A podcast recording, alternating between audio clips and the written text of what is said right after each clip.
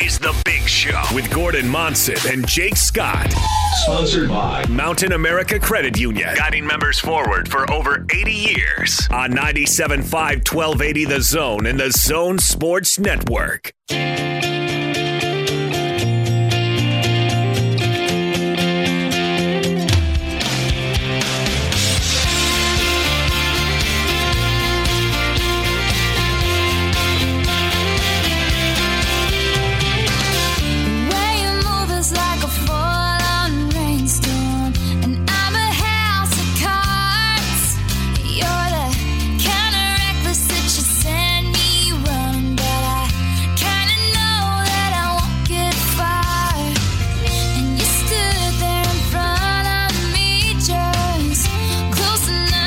Show, Gordon Monson, Jake Scott, 97.5 and 1280 The Zone. Thank you very much for making us a part of your day. Want to remind you about our friends at Divvy, the modern financial platform for business. See how you can spend smarter at getdivvy.com. Let's jump out to the Sprint special guest line. Lease any handset and get an iPad for $99.99. Visit the Sprint store nearest you. Joining us now, former BYU quarterback Tanner Mangum on the Big Show. Hi, Tanner. How's it going? Good to be here on a uh, Taylor Swift day. Yeah, how about that? Gordon's selection too, might I add. I'm, I'm surprised, but I, you know, I think with the AMAs winning Artist of the Decade last night, it's only fitting. Yeah. Uh, Tanner, so can I uh, start out with a complaint real quick? Not to get the interview started on uh, on a, uh, a, down note or anything, but why the heck wasn't that game on BYU TV? What a joke! No, uh, hey, you're telling me. I, I mean, last week we talked about it, and it was ridiculous. But they, it was Flo Sports. They owned the rights to it, and they didn't want to give it up. They just they were selfish and held on to it. So I, I don't think too many Cougar fans got to watch it. But at the same time, they didn't miss out on much. So it was 49 zip uh, at, at halftime. What was going right for the Cougars other than the fact that they were playing a totally outmatched opponent? Yeah, well, 42 points in the second quarter, which is a program record.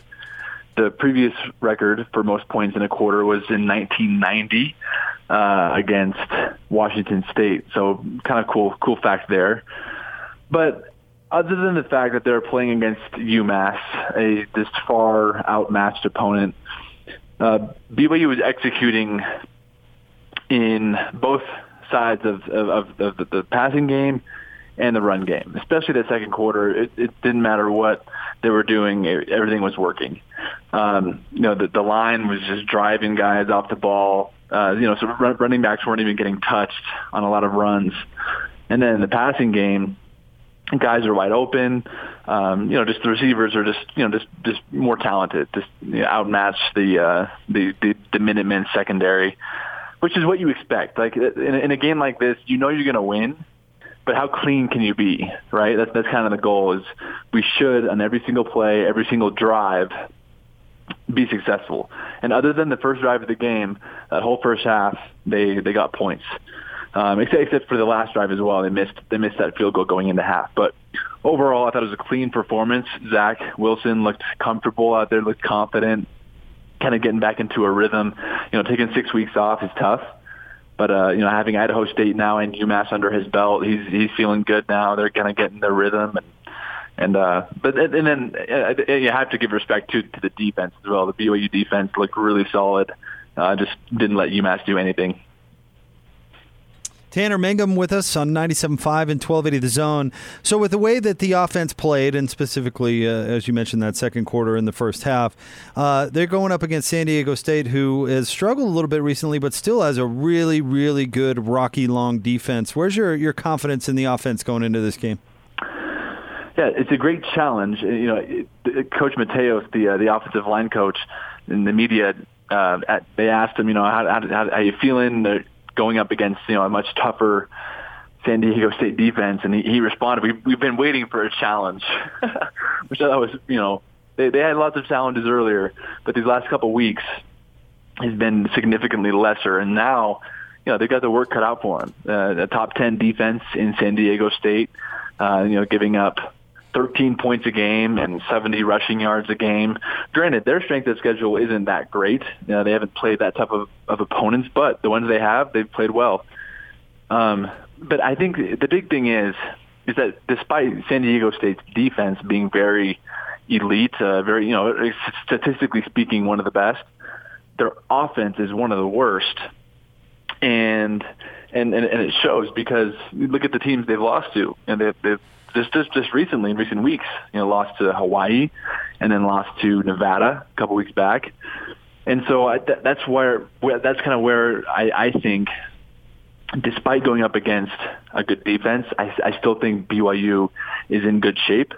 Um, you know, I, I think if, if San Diego State can lose to teams like like Hawaii and Nevada, you know, I, I think BYU should, should have a good shot. But again, it's going to come down to execution, and and can they do their job? Can they get off to a fast start? And uh, and because off the, because San Diego State's offense is is poor, I think it gives BYU defense a lot of opportunities to create turnovers, uh, get stops, and give BYU's offense favorable field position and really set them up to be successful for the game. Tanner, what do you make of uh, these young running backs that have had to step up and play? Well, I think it's amazing that we witnessed on on Saturday uh, one of the statistically highest rushing games in BYU history. Jackson McChesney uh, with with a top ten rushing performance in BYU history. And, and before the season, I think he was sixth string. Uh, no one even knows really what string he was, but let's just say he wasn't even going to be uh, expected to touch the rock this year. But you know, I think it's a testament to the depth at that position. Uh, you know, because I, I played last year with Sione Finau. He was, you know, it was his freshman year. He was redshirting, and he was you know, really small, still had a lot of kind of room to grow, room to develop. And then, you know, looks like a different guy this year. And, and it's, it's super unfortunate to see him go down with an injury, but really impressive to see the others step in and step up. Uh, Tyler Allgeier bouncing back and forth between running back and linebacker, but you know he just does what the coaches ask of him, and then goes in and, and does his job. And I think a lot of it goes to Coach Steward. A lot of the credit goes to Coach AJ Steward, who is really tough on his running backs. He holds them to a very high standard. He expects them to be getting lots of extra time in the film room, really understanding the game plan, understanding what the defenses are doing, and expects them to stay after practice as well. And and so I think that you know you're seeing that that no matter what string these guys are, they're coached by someone who holds them to a high standard, and it's allowed them to come in and and uh, kind of you know keep keep the, uh, the the momentum going regardless of who's in there. I know this season has been kind of uh, funky for BYU a little bit with some of the losses. I mean, South Florida, Toledo. I, I wouldn't have predicted that uh, those as losses for BYU. But if they can beat San Diego State, Tanner, and get to eight wins, Gordon, I remember when we were talking to PK before the season started, and I PK was bringing up eight wins is what he expected from BYU, and I thought, oh man, that that's steep expectation, but it's it's right there. So what what do you think if they can pull this out and get an eight win season? Would you have taken that before the year? Well, I, I think so. I think I think a lot of Cougar fans would have, and I think those eight wins came just in a different way that most BYU fans expected. Right? I, I think the the wins came uh, against uh, different opponents, and the losses came against different opponents than than Cougar fans expected. And it, it begs the question. It makes you think. You know, what if? You know, what if BYU didn't lay those eggs against Toledo and USF? You know, they could be uh, going for ten wins potentially. But but at the same time, I think those losses against Toledo and USF served as a very big wake up call to the whole team, to the whole program, to the coaching staff and that's what really triggered the adjustments and the changes that Kalani made, both on offense and defense. And then, so I think as bad as those losses look, it helped them get uh, kind of right the ship and gave them the changes they needed to then finish the season strong. And I think it's great. You know, they, they have a chance to get to eight wins, first time doing that since 2016, and the and the ability to continue their win streak and get it up get up to a to a win streak of six which would be huge for the BYU program. It gives them momentum going into the bowl game. And then more importantly, I think going into next season, you got Kalani extended. And with the extension and the win streak, I think uh, builds a lot of confidence and builds a lot of momentum that the Cougar program desperately needs going into these tough upcoming schedules. Speaking of the bowl, Tanner, how, how do the players feel about a bowl game like that? I mean, yeah, they get to go to Hawaii, and a bowl game, I guess, is fun in some respects. Extra practices for the coaches and for the players. Are the guys stoked about it, or is it just, oh, well, another sort of mediocre bowl? I, I call it that. I don't know. It's just, it's a bowl game, but it's not like it's a big, big time deal. Mm-hmm. Well, when I was a part of the 2017 program, we had one of the worst years in, in recent history. Finished four and nine, and and let me tell you, it, it sucked being in that bowl season, watching all the bowl games, um, and you're home. You know, you, you're not staying at practice because you know there's you basically in essence are are, are done with your season uh, by the end of November, and it's not fun, and it's it's it's you kind of feel embarrassed, you feel a little bit uh, disappointed in yourself and in, in your in, in, the team, and um, and so I think no matter what bowl it is, it just feels good to be playing in the postseason, to know that you got that you hit that benchmark. And sure, maybe the Hawaii Bowl isn't the most prestigious of bowls, but it's better than no bowl. And uh, and and and you know, even last year we're in Boise, Idaho, which hey, for me, I love that. I'm proud, proud Idahoan, proud uh, Boisean. But you know, a lot of people might complain about, oh, great, the famous Idaho Potato Bowl but we still had a blast because we're, we're playing football, and and I think that's what the, the the program's goal is. Is one of the goals is to be bowl eligible, and and so to now to be there, to have that locked down, to have a uh, a bowl invitation to Hawaii, and I think the team is, is excited about it because you know while it's maybe not the best, hey, at least they're bowling, right? Could be a lot worse. All right, Tanner, real quick before we let you go, uh, we're doing this cool promotion with, with Mr. Mac where a, a listener will get selected and uh, Alema Harrington will st- they'll they'll go to uh, a remote on December 11th, and Alema Harrington will style them out, right? Pick the the suit cool. and, and get them all decked out, right? So Gordon says that he feels like he would be really good at this, uh, is styling folks and, and picking out their suits. Now, now you know Gordon very well, and you're doing some TV work now, which means you got to be looking sharp. You know, when that uh, red light goes on, would you allow Gordon to style you? I'm I'm going to be uh, very bluntly honest. I'm going to say no.